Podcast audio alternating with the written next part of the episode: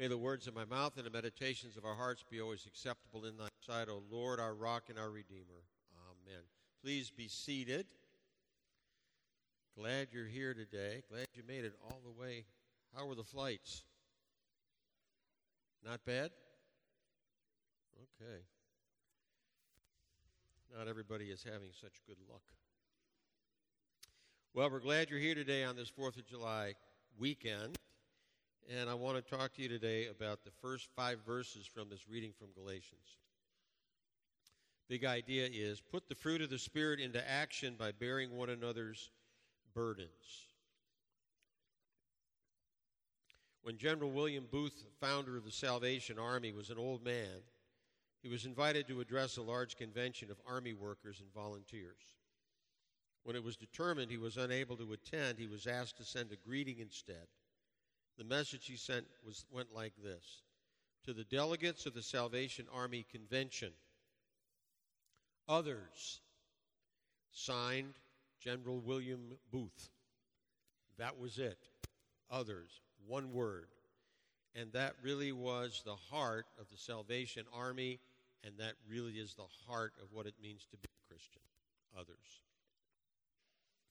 So today, Paul explains two ways in these few verses we can bear, bear the burdens of others. One, restore the fallen, and two, help the hurting. First verse goes like this in the message. Gene Peterson writes If someone falls into sin, forgivingly restore him, saving your critical comments for yourself. You might be needing forgiveness before the day is out. And RSV says, Brethren, if a man is overtaken in any trespass, you who are spiritual should restore him in a spirit of gentleness. Look to yourself, lest you be tempted. So, who are the fallen? These are the people who have been overtaken by temptation and fallen into sin. They're like those caught.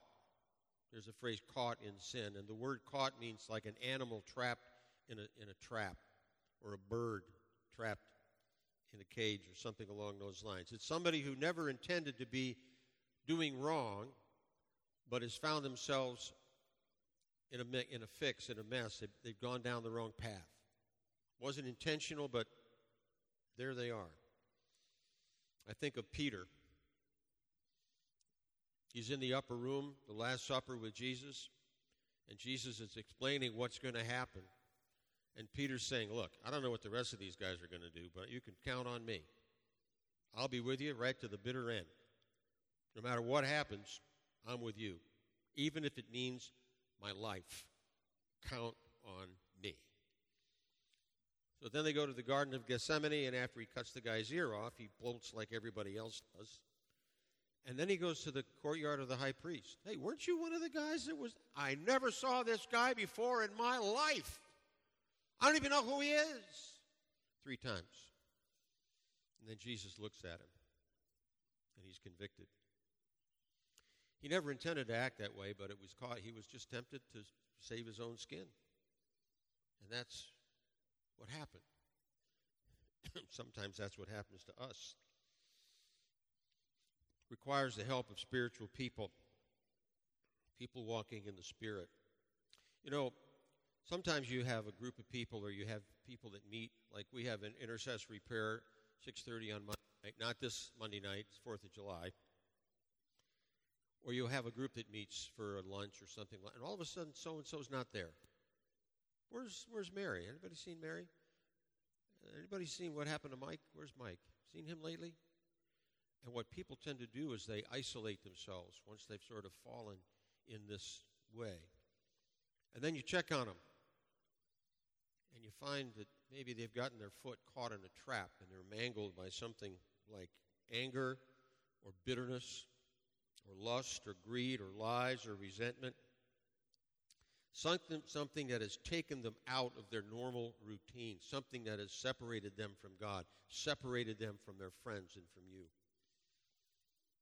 That's what this, these verses are talking about. So, what do you do? Paul says we are to restore them gently. Now, restore, the word restore here means to set a broken or dislocated bone. I have experience with this. April 22nd, I'm walking in my driveway and I take a spill on some slippery water, dislocate my left elbow. Ouch. Go to the ER, get it set. A week later, go back thinking it's going to be all fixed. They take the splint off, it's dislocated again. Wind up getting admitted to the hospital. Go to the OR, not the ER. And then a month or so of trying to figure out how does this thing work and being very happy I'm married to my wife up there because I can't dress myself and I can't do a whole bunch of things I used to do, you know.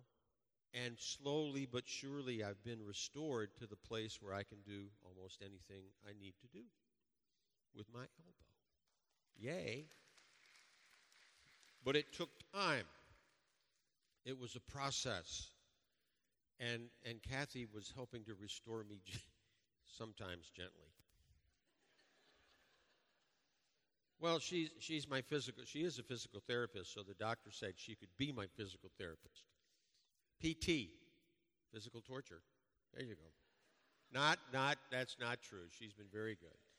She's been very, very good. But we don't, it says, gent, do it with gentleness. And this is the thing. You don't want to beat people that are sort of down and have sort of fallen away and, and got caught them, they're caught in something. It's, you don't want to beat them up. You got to be gentle about it says you want to, this needs to be done gently with kindness. It must be done carefully. Says, lest you yourself fall into sin. Satan is very tricky. I went to seminary in Ambridge, Pennsylvania, which is a suburb of Pittsburgh. Ambridge, the American Bridge Company. That's how the city got its name. 9,000 people. The American Bridge Company was begun in 1903 and it closed in 1983. It had an 80 year run. During that run, they built the Golden Gate Bridge. They built LSTs for World War II. Ambridge had some interesting things about it. One time, they had the most churches and bars per capita of any city in the United States. When it closed in 1983, a lot of men took early retirement. And when that happened, the bars opened earlier, and they were pretty full. And there was a seminarian, a student, who said, I am going to go in there and help these guys. Yes. So she started going to the bars. And back then, there was a word about ministry that was very key. The word was authentic. You wanted to be authentic, which means when she went to the bar, she wasn't drinking a Coke. She was drinking what they were drinking all the time, and she became an alcoholic. Well, she didn't intend to become an alcoholic, but she was being authentic. She thought she was helping. And she recovered from it, she backed away from it, she did get ordained. She was in the Diocese of Central Florida, where I was going to be, and it turned out she was the chairman of the Commission on Ministry that oversaw the ordination process for people. That's where I met her. And she told that story. And she would tell that story to tell people be careful. When you are coming alongside someone who's in a bad way or doing things that are sort of off the beaten path, be very careful you don't fall into that well. We're called to care enough to act in a careful, compassionate way without falling ourselves. So, we're also called to help the hurting. Verse 2 reads like this Bear one another's burdens and so fulfill the law of Christ. The word burden there means huge boulder. It's a thing that you cannot carry by yourself. It's a, it's a load that you just can't bear. Could be sickness, loss, finances, broken dreams, failed marriage, children, career, death of a loved one. Doesn't matter what it is. It's something too much for you to handle. So when you see a brother or a sister staggering under a heavy load, what do you do? If you can help, help.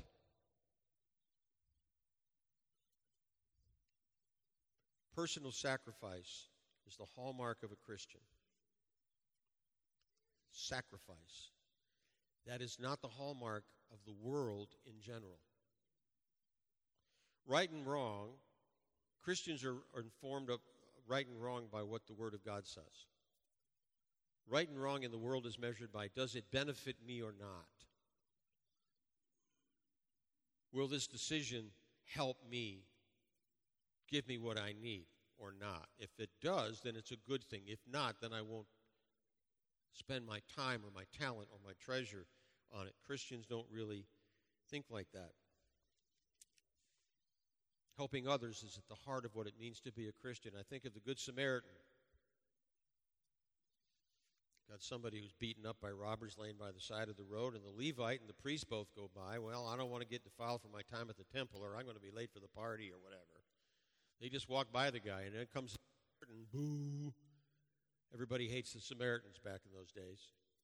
And he stops and he ministers to him, puts oil on his wounds, puts him on his donkey, takes him to the inn, says to the guy, Put him up. When I come back, I'll, I'll square up with you. Whatever you need, whatever it is, I'll pay. What was in it for him?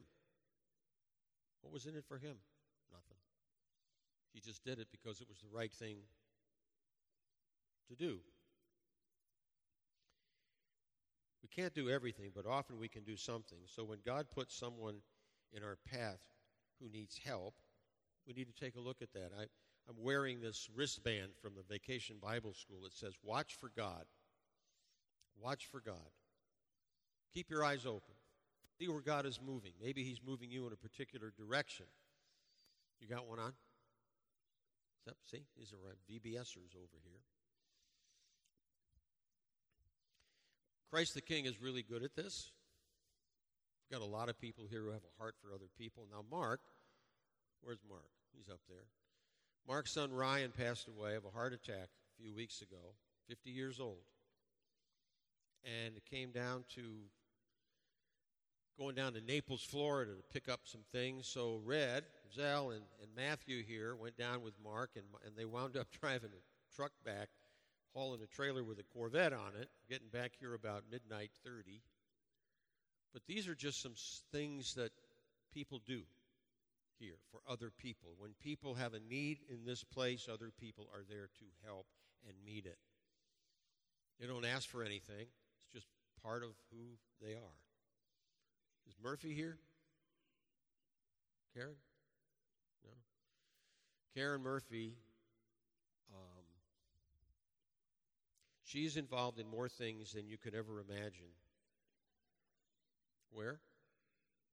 Oh, yours, that was just affirming? Oh, okay. She's helping people find a job. She's helping people find a place to live. She's finding people, whatever. She's just very, very active in that way, kind of behind the scenes. And we have a ton of people that work and help and do those kinds of things. What would Jesus do? Go and do likewise. For if anyone thinks he is something when he is nothing, he deceives himself. But let each other, let each one test his own work, and then his reason to boast will be in himself alone and not in his neighbor. Sometimes pride is the enemy. We get, we get into a mood and we say, if somebody's in trouble, they, they, we say, they deserved it. Well, maybe next time they'll listen to me. He had it coming. Serves him right. Ever say that? Ever think that? Mm-hmm. How quick we are sometimes to pass judgment. But I think if we were more conscious of our own sinfulness and failings, we would be more forgiving of others. Paul was dealing with a group of um, legalists back in those days. Legalists can be very prideful. People who see the world just in terms of rules and regulations and law can be that way, very judgmental. They don't have a heart for other people. They don't have a sense of compassion. They don't see beyond the offense. What's behind this? What's, what's underneath this? Is there something that can be done to assist you in a way that will help you stop doing this? They live by comparison. They're always comparing themselves to those that have fallen by the wayside, and they always come out ahead because they're better than those people. It's always those people. And Paul is saying, don't be so quick to place yourself in that position. Don't be so quick to judge other people. look, I think of Jesus that the woman caught in adultery. They throw her at Jesus' feet and they're ready to stone her. And he says, If uh, any of you have never sinned, uh, toss the first one. Drop, drop, drop, drop. And they all walk away. And he said, No one condemns you, neither do I. Go and sin no more. Could have had a very different outcome. If they had their way, she'd be dead. Jesus had his way, and there was a new start. So finally, am I doing my part? Am I bearing my own load? The lo- word load here um, from that last verse, verse 5, is a soldier's pack. It's lighter. It's not the boulder we were talking about. It's a, it's a soldier's pack. You can carry that and still do other things. We've all got burdens that we need to bear, things that we're responsible for. And how am I doing in meeting those responsibilities that I'm responsible for? Things like my family, or, you know, you, you can't really raise my family for me, or work. You can't go to work for me. Work is an interesting topic these days. How many people are having a hard time finding people to work?